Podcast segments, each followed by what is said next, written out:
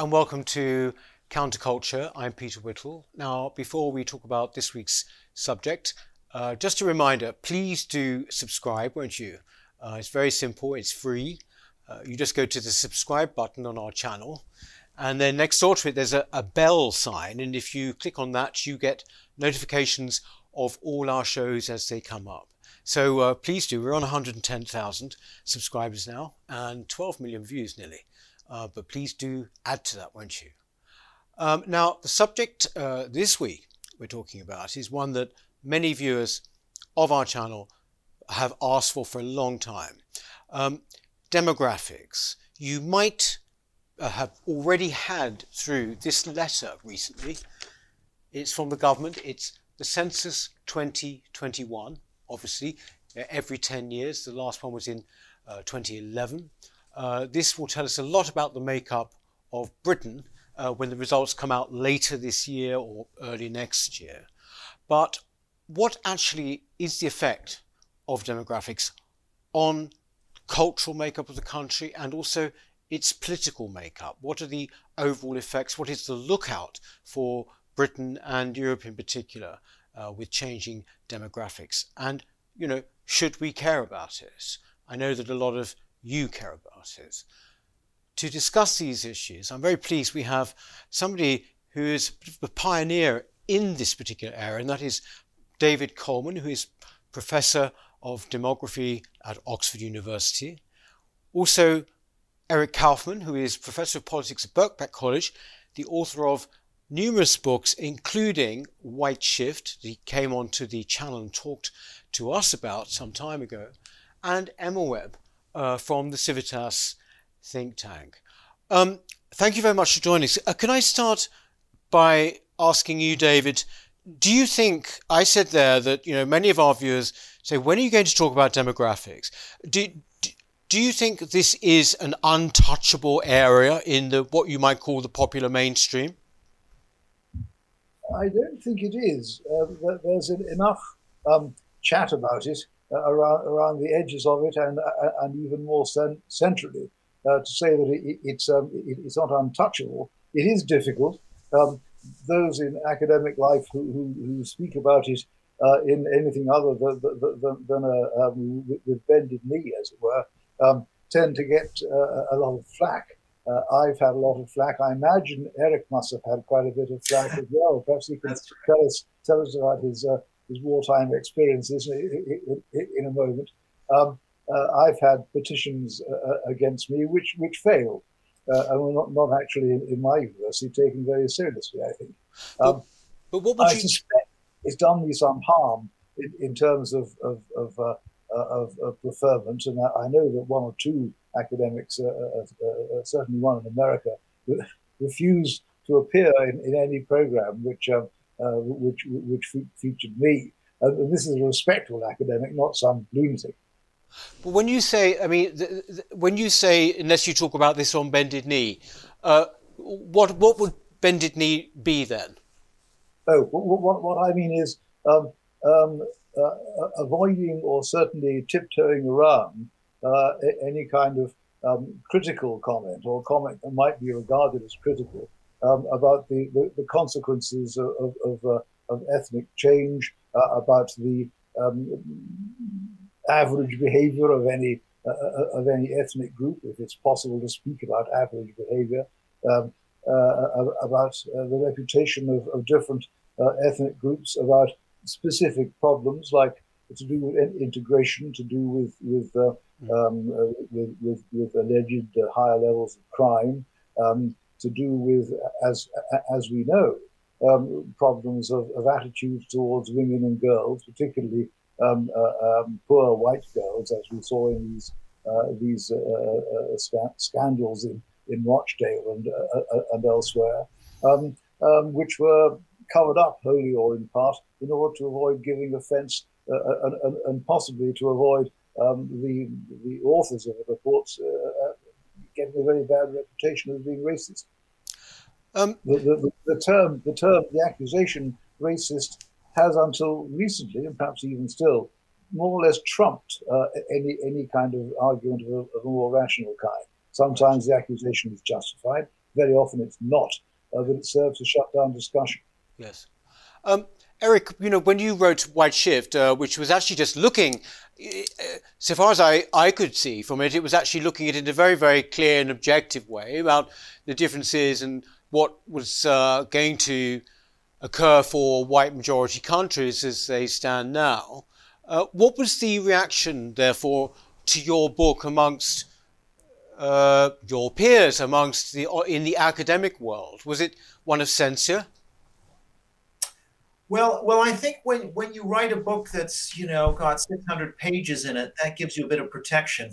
Um, but I think uh, I think that I mean broadly, I was pleased with the media response, including the sort of central, you know, the, the center ground. Uh, even things like the literary review and the FT and the Los Angeles Review of Books. And uh, so, so, but it was the, you know, the, the, it was places like the Guardian and Vox where you get this sort of knee jerk reaction how can you say anything that's nice about uh, something like white identity or about the desire to slow down ethnic change? How can that be seen in, as anything other than absolutely horrendous? Um, so yeah, you did get that response, uh, but I mean, one of I was so for example, I was on Ezra Klein's show, which which is a sort of quite a long form radio program, and I have to say I was reasonably pleased with the, the, the tenor of the questions. Mm. Uh, but I think here in Britain with the Guardian review, and, and there were some, yeah, the, the uh, um, London Review of Books, you know, there were some attack pieces, but I think that's to be expected. When, whenever, as, as David said, whenever you touch this subject of ethnic change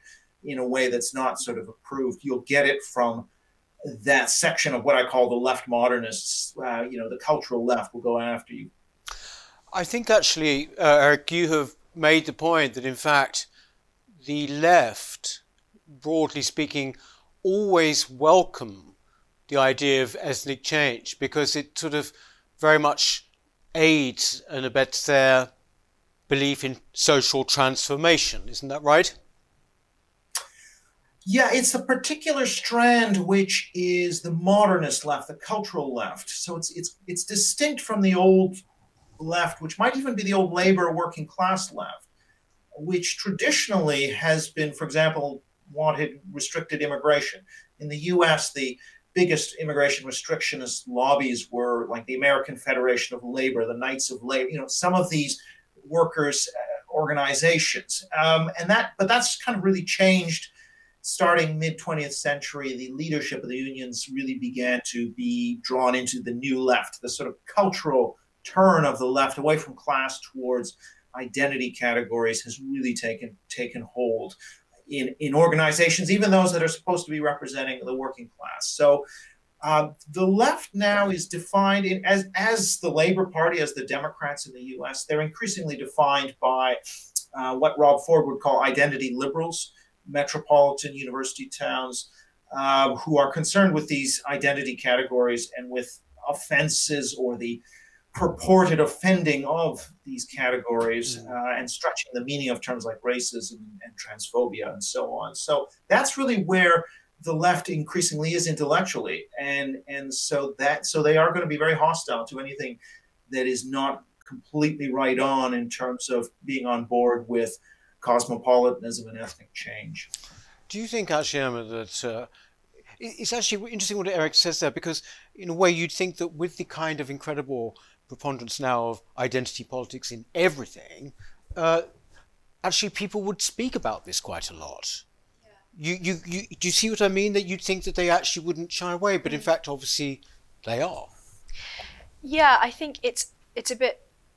The way I'm going to phrase this is a bit too shallow and doesn't really doesn't really describe it well enough. But I think that there is a sort of double standard, and people like James Lindsay have pointed to um, Marcuse's ideas about repressive tolerance, um, the idea that um, certain things um, that are not, as I think um, Eric would, would call the, the new left or left modernism, that anything that isn't that is just not simply not tolerated. And so when in discussions around white identity or um, the white working class, particularly white working class boys, there is a lack of um, objectivity or a lack of reason when it comes to the mm. way that we talk about these things. Um, and I think that for many of, of that group, the the new left, if we, we should call them that, um, I think that for them the facts don't really matter because it's the narrative, it's the it's it's uh, it's entirely based on emotions and feelings and subjectivity, and so there is a, not only a lack of tolerance on the other on on on the the alternative side of the debate there, where everybody, even if you walk on eggshells, you're still going to fall foul of, of, of the discussion. There's no way around that. Um, but there's also um, almost an intentional blind spot from their perspective, where we can talk about every other identity except the, the identity that they see as being at the top of the pyramid. Mm. So anything that is at the top of that hierarchy mm. uh, that is is not regarded as, as being an oppressed group, it's it's not only you that you can't discuss it or you can't speak about it favorably, but it's almost as if it doesn't exist at all. Yes, yes. Um, do you think uh, that? Can we lay a few sort of facts out on the table? Actually, I mean, basically, it seems that uh, and, and you please correct me if I'm wrong, I'm being very broad here, that essentially over the next century, white majority or countries that are white majority at the moment will cease to be. Is that actually something that is verifiable in, in as it were, projection and fact, or is that just a, a political view, Eric? Well, and, and, David's written on this too as well, but but I, and I can let him talk about Britain, but certainly for North America, you know, the U.S. and Canada are meant to lose their uh, white majorities around 2050. Uh, might be slightly later in Canada and then a sl- bit later in Australia, but New Zealand, Canada, U.S. certainly around that time, and then towards the end of the century for for Britain. But of course, a key question around when we're talking about ethnic majority, which is a community that is united in a belief in common ancestry, there is a capacity for assimilation through intermarriage so one of the questions, of course, in the U.S. case is uh, is somebody who is part Hispanic and part European in origin. Uh, a lot of those people will identify as white, so it's very hard to pinpoint exactly when this point will arrive. Um, so there's a messiness about about the definition of these groups, a little bit certain fuzziness around the edges, um, but certainly with existing census categories, I would say mid century for North America, New Zealand, and later in the century for, for Western Europe. David, I don't know your thoughts on that. Yes, David, can yes, you uh, come in there? Certainly. Uh, I, I, I, agree with what Eric has said. Um, I'm reluctant, though, ever to use the word will in the context of a, a population projection, yeah. even though it may seem overwhelmingly obvious that what you say will indeed come to pass that numerically speaking, um, uh, white majorities will cease to be majorities sometime uh, in the course of, of, this century or um, in, in the next century. Um, things things do change. Um, events happen. Uh, Brexit and and the, the, the coronavirus uh, might have an impact on the, the, the, the, migration levels, for example, which drive this process. Um, it, it uh, so far it's having uh, having an effect mostly on, on European minorities who, who count as uh, as white. Um, something else might happen in future, which would which would affect migration um, from um, uh, from countries where, where the, population does not identify as white.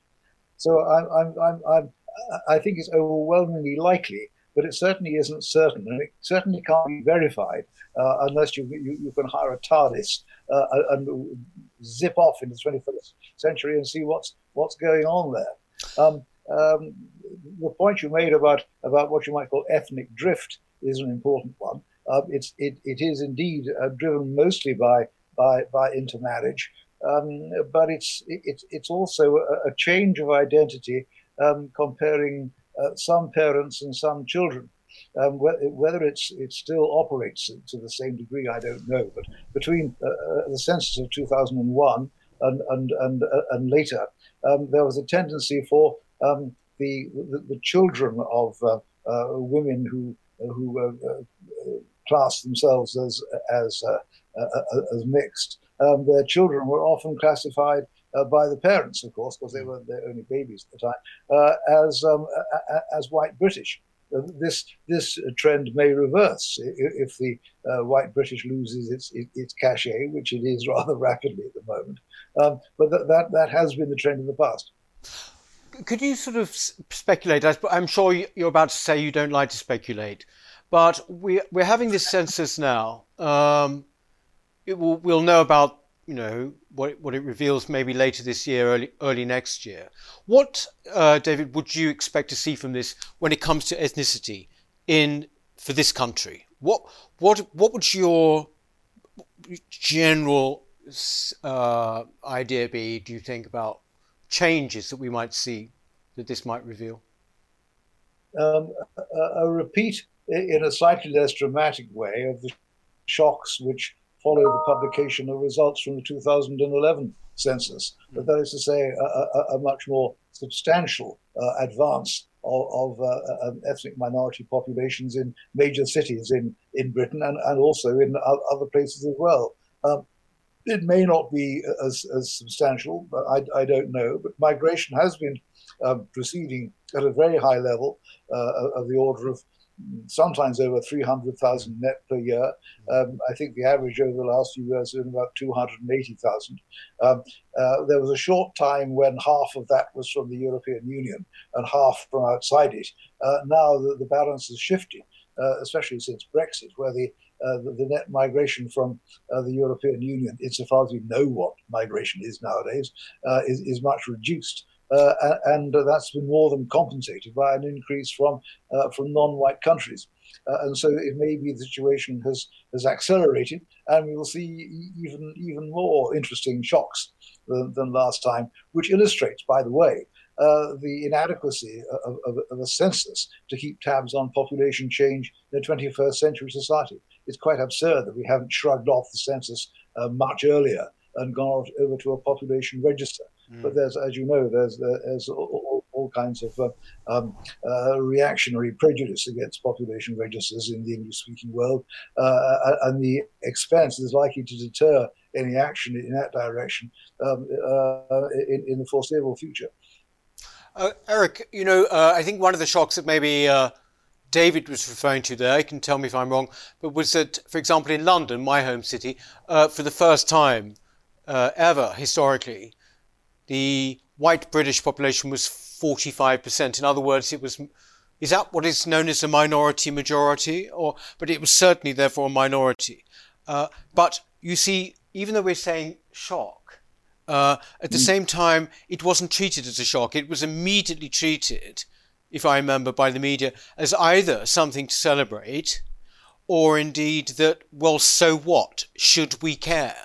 I mean what, what would you say is the this census will show about London? Do you think? I my my feeling is probably it will show that the white British population has maybe gone down to the 30s. Well, I think it's a bit complicated because of when the census is taking place, and, and a lot of the East European population will have declined. So maybe the white British share might not have gone down much, but I think the the white share will have dropped. So the white share also dropped, I mean, including white European uh, that percentage uh, declined, and I think that will be what declines the most in London. Mm. Um, yes. But I think, that, yeah, I, I, think the bigger question, of course, is the greater metro. If I had to guess, I don't know. I mean, it'll be interesting to look at the metropolitan London area, including outside the M25, to see if there are pockets of rapid change outside the M25. Um, because from the North American experience, you know, we would expect to see something like that occurring. You know, sort of a suburban ring diversifying is something that we've seen a lot of. Mm. Uh, the other thing is, of course, this then leads to, I mean, it feeds very much into the politics of populism and polarization mm. because, and, and, there's been quite a bit of psychological research on this, that some people are innately, I mean, this is 50% heritable, 50% genetic. Some people are innately uh, positive about these kinds of changes and some are negative about they see these changes as loss and they see diversity and difference as disorder. So you're getting a very sort of split reaction to these sorts of changes and that's that's feeding a lot of the political divides that we're seeing. And then once you get a reaction to those changes on the populist right if you like that then leads to a counter reaction on the uh, sort of identity left and then you're into a sort of second tier moral polarization layered in on top of the polarizing reaction to the changes. So it's sort of a, it's definitely a recipe for a totally new kind of politics. Um, Emma, you know, carrying on from Eric's point there, uh, you know, I remember that when the point was made about London being minority white British for the first time, uh, there was this, I think it was on Newsnight. Um, the, the point was, well, does this matter? This point was, does this matter? Um, all I can say is that for a lot of people who watch our channel, but I suspect also not just who watch the channel, I think, yeah, it matters a lot, you know? I mean, what's your view on it? Uh, because if this was any other country in the world, wouldn't it be a cause for hmm. some concern? Yeah, I remember going to a, a talk on the Pew statistics. Um, I think they were from 2015 or 16 on um, demographic changes and religious change, and the panel was there was just it was completely unanimous um, in its agreement that this change was a good thing. And I think to pick up on Eric's point about uh, people in, innately, um, I guess you would say, feeling particular attachments and not being comfortable with change. I think the, the what's missing in the public debate is this is the sympathy for that perspective, mm. and the immediate assumption that that um, that way of thinking is irrational or in some way immoral. Um, and I think that we would limit the the sort of potential for, as Eric was saying, these particularly polarizing populist movements if we were to give those views a fair hearing because they are rational. And i think people really do feel a sense of loss and they don't necessarily feel a sense of loss because they're racist or xenophobic or prejudiced against the incomers but because they see the disruption of their own communities. Mm-hmm. and you know people people develop bonds over years and over generations with their neighbours in particular areas. And i think the metropolitan elite within london don't realize that because they are a transient population themselves um, they are the hmm. um, the anywheres of, of uh, yes. uh, david goodhart and so i don't think that they really fully understand the perspective of people who feel such so much of an attachment to place and to the population in that place not on the grounds of ethnicity but like Eric was saying, on the grounds of um, a, sh- a, shared a shared history. Um, and I think, as we were saying about as populations change and people intermarry, um, the particularly anti-British sentiment that is developing within certain aspects of our culture, I think. I'm interested to see, you know, whether people would choose to identify themselves with that history, or with the history of the, the, the non-white parent, for example, um, because British history is being seen as something that's toxic, and in that case, you kind of lose that shared foundation, that sort of um, shared civic attachment that would create a more cohesive um, cohesive community. Yes, I think. I mean, the, the point really is absolutely right. But where, when people do talk, of course, this is a good. You know, this is a good thing. Huge change, huge ethnic change. Uh, this seems to be something that characterizes the discussion of this thing in the West, and I would say in uh, in kind of the self-hating West. you know, otherwise, I mean, does it does it would India have a discussion like this? Would would Russia? Would Saudi Arabia? Eric? well, um, there are, I mean, there are countries that, you know, they're much more blunt about this in, in other places. In most cases, you know, in yeah. South Africa, you'd have pogroms against, I mean, black on black pogroms. But I mean, I, you know, what I would say is that there is a lack of nuance in this entire debate over ethnic change because the view is you're either open or closed so it's not a debate about faster or slower. You're either open to change or you're closed to change. If you don't like if you don't like the speed of change, then you're closed to change. If you you know, and, and similarly with the idea of majority ethnicity, you're either someone who wants some sort of white pure ethno state and no more change, uh, or you are open. so it's, it's sort yes, of taking yes. complexity, collapsing it into a black and white dichotomy is the way in which we're having this discussion. Instead of saying some people want it slower, some want it faster, maybe we need to slow it down to allow for intermarriage and identity shift to occur. And then, if you want, perhaps we'll be comfortable with with with uh, a, a speeded up.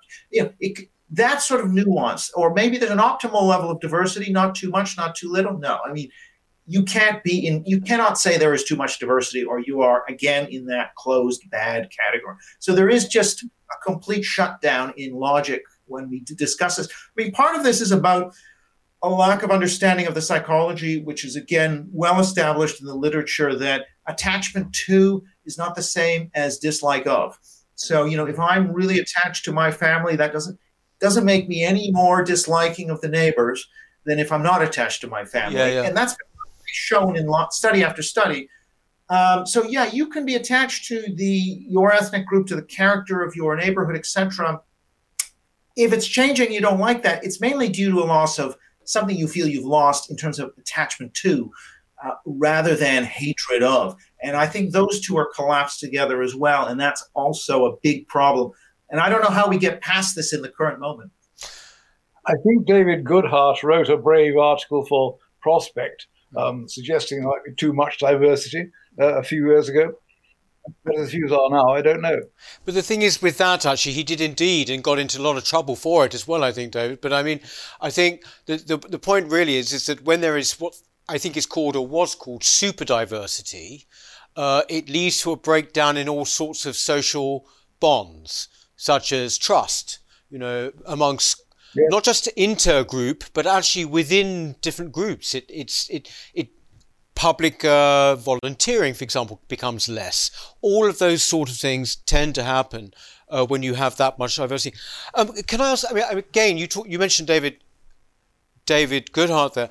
Uh, Christopher Caldwell wrote a book about 15 years ago uh, called uh, Reflections on the Revolution in Europe, which was basically saying can Europe be the same with different people in it? I mean, something that Eric alluded to earlier, which is that this is a seen by most people as a cultural thing, something the elites simply don't understand. They always see it in economic terms.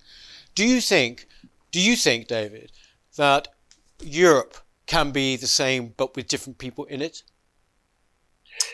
It, I can just about imagine that it could be. Sometimes uh, I listen to people uh, from uh, of Asian or African or some other kind of background uh, on on the radio, and uh, I think what uh, admirable people these these are. Um, they're, they're, they're, they're, cleverer than I am. they speak English better than I do. Um, uh, if I if I could uh, if, if I were blind, I wouldn't be able to tell what uh, ethnic group they belong to, which was different uh, from my own. Uh, and so on those occasions, I feel rather optimistic that it wouldn't matter. Um, but th- th- those those individuals are, I, I, think, only a relatively small minority of, the of the overall an educated minority of the of the ethnic group populations, uh, and there are there are others, um, um, particularly from uh, fr- from South Asian uh, Muslim backgrounds, um, who are very keen to, to remain together and who um, uh, do not wish to embrace, or, or, or at least many of whom do not wish to embrace um, uh, Western attitudes uh, in, in, from the point of view of, of, uh, of tolerance, uh, sexual equality, and all the rest. Uh, that they're happy to lead a, lead a, a, life, as it were, in, in first world uh, safety, security, and health, but one in in in, in a, a more much more traditional uh, cultural world. But that has huge implications, doesn't it? Yeah, um, I think that probably the situation has become a lot more complicated since that book was written, partly because obviously we're talking about uh, uh, concern about cultural change as generations come and go, and you know the population is substantially you know diverse from various different countries, and that it doesn't really uh, have much continuity with the culture that came before. Um, but I think what we're now seeing with this um, new left or left modernism that Eric mentioned earlier, um, I think that has complicated the situation uh, because there isn't very much continuity between that, which is becoming a very prevailing culture amongst um, particular segments of society, particularly influential segments of society. There isn't much continuity between that and what came before. Um, and I think that discourse makes it much more difficult to even discuss any of these issues. Um, and so, yeah, I think that has muddied the water a lot um, because it's a culture that's being taken on by also the white British population in various ways and is kind of seeping into um, to the, the broader culture. And so I think it's just more complicated than it was previously. Yes, it's sort of it, it's very uh, interesting because the fact is something that uh, David mentioned there that you know the, the idea was somehow that huge diversity would make society very very open, but the fact is is that at least the European uh, experience of it has meant that many of the groups coming are socially very very conservative uh, or, or religious, and that's had a, a different effect. Eric, is it not? You know. Yeah, I mean, I I myself am less concerned about some of the values, the, the, the, challenge to Western values, that sort of discourse. I think that's maybe there may be some of that, but I think that ultimately, um, you know, you'll probably get you know individualism and capitalism and democracy will roll on uh, somehow. But I think it's much more about the uh, this idea of the narrative of a people being continued, the traditions, the memories, the the the, the folk ways mm. um, that are in some way connected to ancestry, and and so if if you have a substantial part of the population that traces their ancestry and collective memories to another part of the the world, then that's simply going to mean a less distinctive uh, society, and a lot of the what we would call the everyday markers of nationhood, the folkways and and and uh, the memories and traditions would tend to erode. Now, of course, you're always going to have super diversity in the cities and, and a certain space for the cosmopolitan to exist. Uh, it's a question of balance, and I just feel that that's not where we are. There is no balance. It's really only one is good and the other is the bad old monocultural past. So how how we get back into some kind of respect for the ethnic majority and its tradition, and now it's an assimilative ethnic majority, but it's currently not got any real respect in the high culture. In, in instead, it's completely dominated by left the left modernist ideal where diversity is the highest goal. Uh, how we get out of that cul-de-sac, I'm not quite sure. I think it's going to be a bit of a battle. I mean, yes, and in that context, sorry, David. Yes. Sorry. Uh, in, in, in that context, um, I'm wondering whether the word uh, English or England would go out um, with with the um, um, with with the population. Uh, it, it, it's uh, it's clear that the, people who come from all sorts of um, backgrounds um, may be happy to call themselves British, either British straightforward or British hyphenated, Black British, Asian British, whatever. Um, uh, there's a much greater reluctance to, to call themselves English, and I would guess uh, a greater reluctance on the part of those who can um, logically claim English ancestry to regard them as English. Uh, and it may be that that, that, that word will, will become uh, will, will, uh, less and less used as, as time goes on. Um, uh, as um, the the the, uh, um, the, white British or white English populations um, retreat to the suburbs and then to the country, uh, and as, as, some some have, have suggested in rather fantastical view of the future, retreat into the status of, of, of, of the hobbits uh, in, in Tolkien's book, where, where, where when you know in, in, the future they are going to be a small, secretive group of people, uh, seldom seen and seldom heard. and that's also um, that's spurred on by this you mentioned earlier, the sort of self hatred. If you look at you know, what's going on at the moment with various councils and the public space they want the public space to respect what they say are the values of the council, the values that we now hold, and they're the values of diversity. And so I think that uh, attitude that has obviously become much more prevalent since the Black Lives Matter protests. And the attitude that we have and that we teach towards our history, I think that is also accelerating people's reluctance to identify with those memories that Eric mentioned um, and will disrupt the continuity even if the population didn't change so rapidly because I think people are, are, are very it's almost uh, fashionable to disassociate yourself as much as possible. So even if you look at like the um, recent Adam Curtis documentary, the way that Adam Curtis, in, in it's a you know a huge hugely popular documentary series, the way that he portrays English folk culture, or even the desire to try and preserve folk culture, he portrays that as almost as if it's fascist to try and preserve it. Um, that as if there's something um, wrong and dark about those things. Um, and so I think that th- that cultural aspect will also have a serious, seriously important impact in that sort of continuity of collective memory and how mm. we choose to identify ourselves. I know something that uh, rather chimes with this is my own parents uh, tended to refer to themselves as British until about the last 10 years of their life.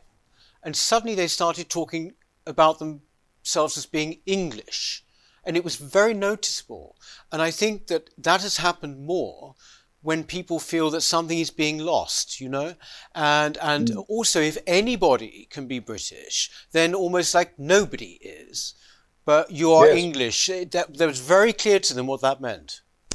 But the only thing I would say, though, um, Peter, is that we're now seeing in the uh, youngest members of the of say South Asian groups a, a, a, slightly growing tendency to identify as English if really? they're in England. Right. I mean, it's not large, but it might be 20% or so. Uh, whereas the older generation, it would be in the small single digits.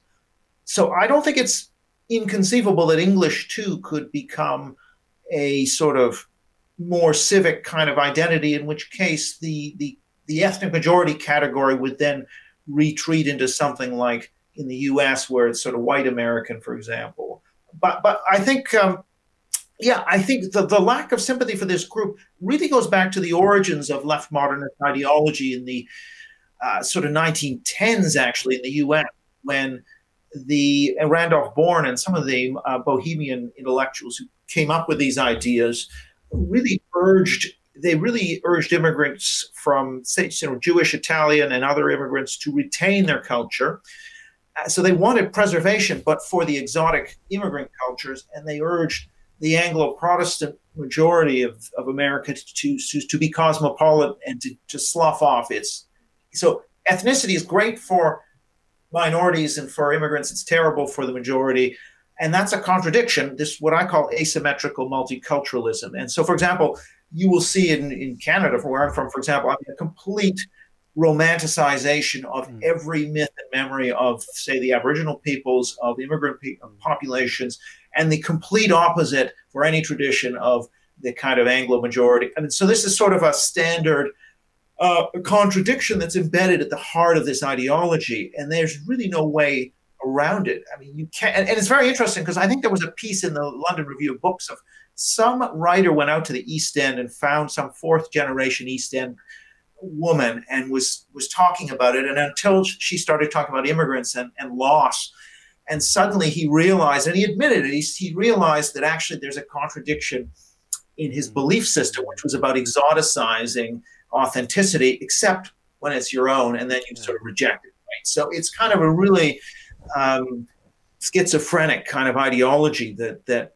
that we've we've arrived at. And i don't know how we we get out of this really I think it's uh, that you, you could actually say that that is almost many people say that's the basis of multiculturalism. That actually multiculturalism was about celebrating almost any, you know, culture, but not the host culture. I think multiculturalism as well, though.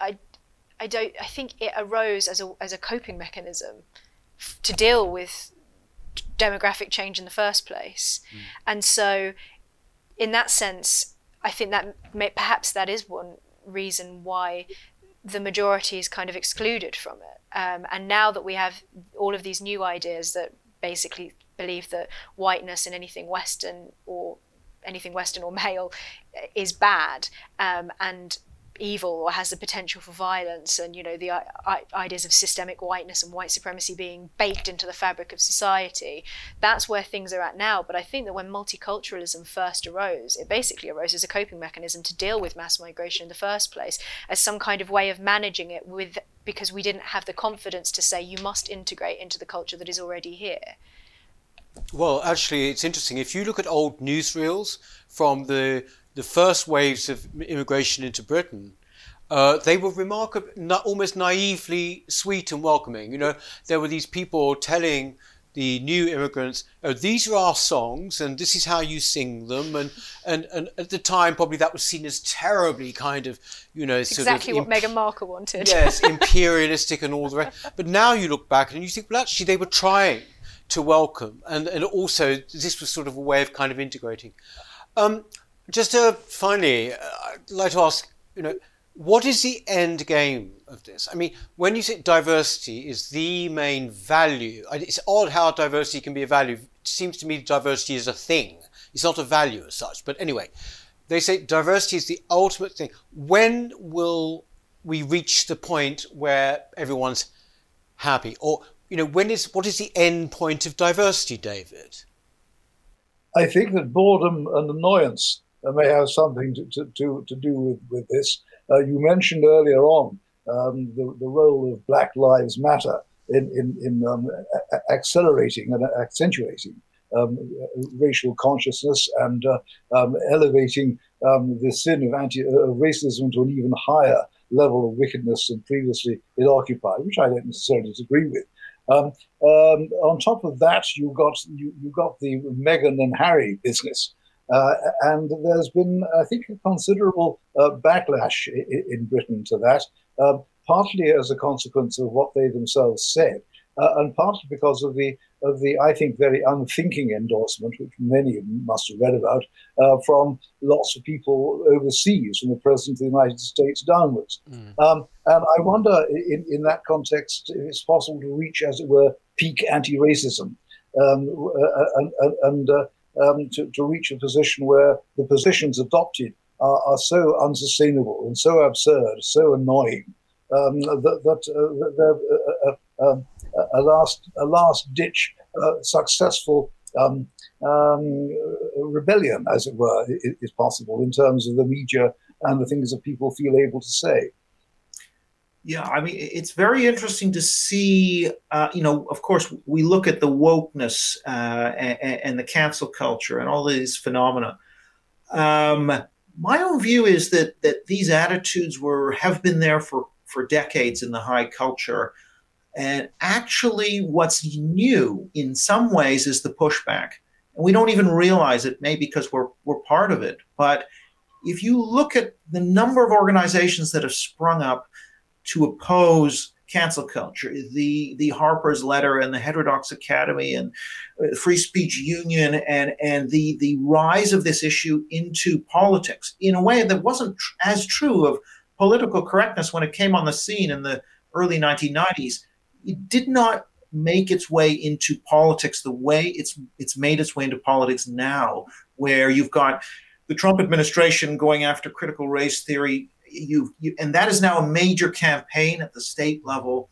Uh, you, you've now got more attention being paid to uh, media bias, to to what's happening in the universities. This is now a, a major political issue, and I think it's only going to become a bigger political issue in a way that we haven't seen before. So I think we're headed for a, a greater politicization of these cultural issues, and and only through that are we going to get back to some kind of sanity. I think. Yes, well said yeah, that, I, I, I agree. It's bleak though, isn't it? um, we're going to have to walk through the fire to get to the other side. Right. Well, on that note, uh, look, thank you very, very much. Thank you, David. Thank you, Eric. Thank you very much. Uh, don't forget to fill out your census form. Um, I think that actually it's the 21st of March. It's uh, when. It is. Yes, indeed, where you actually basically have to uh, put down who is in your house at the time. Um, so there we go. Anyway, this is a subject we will return to, uh, certainly by the end of the year. Thank you very much indeed. Thank you.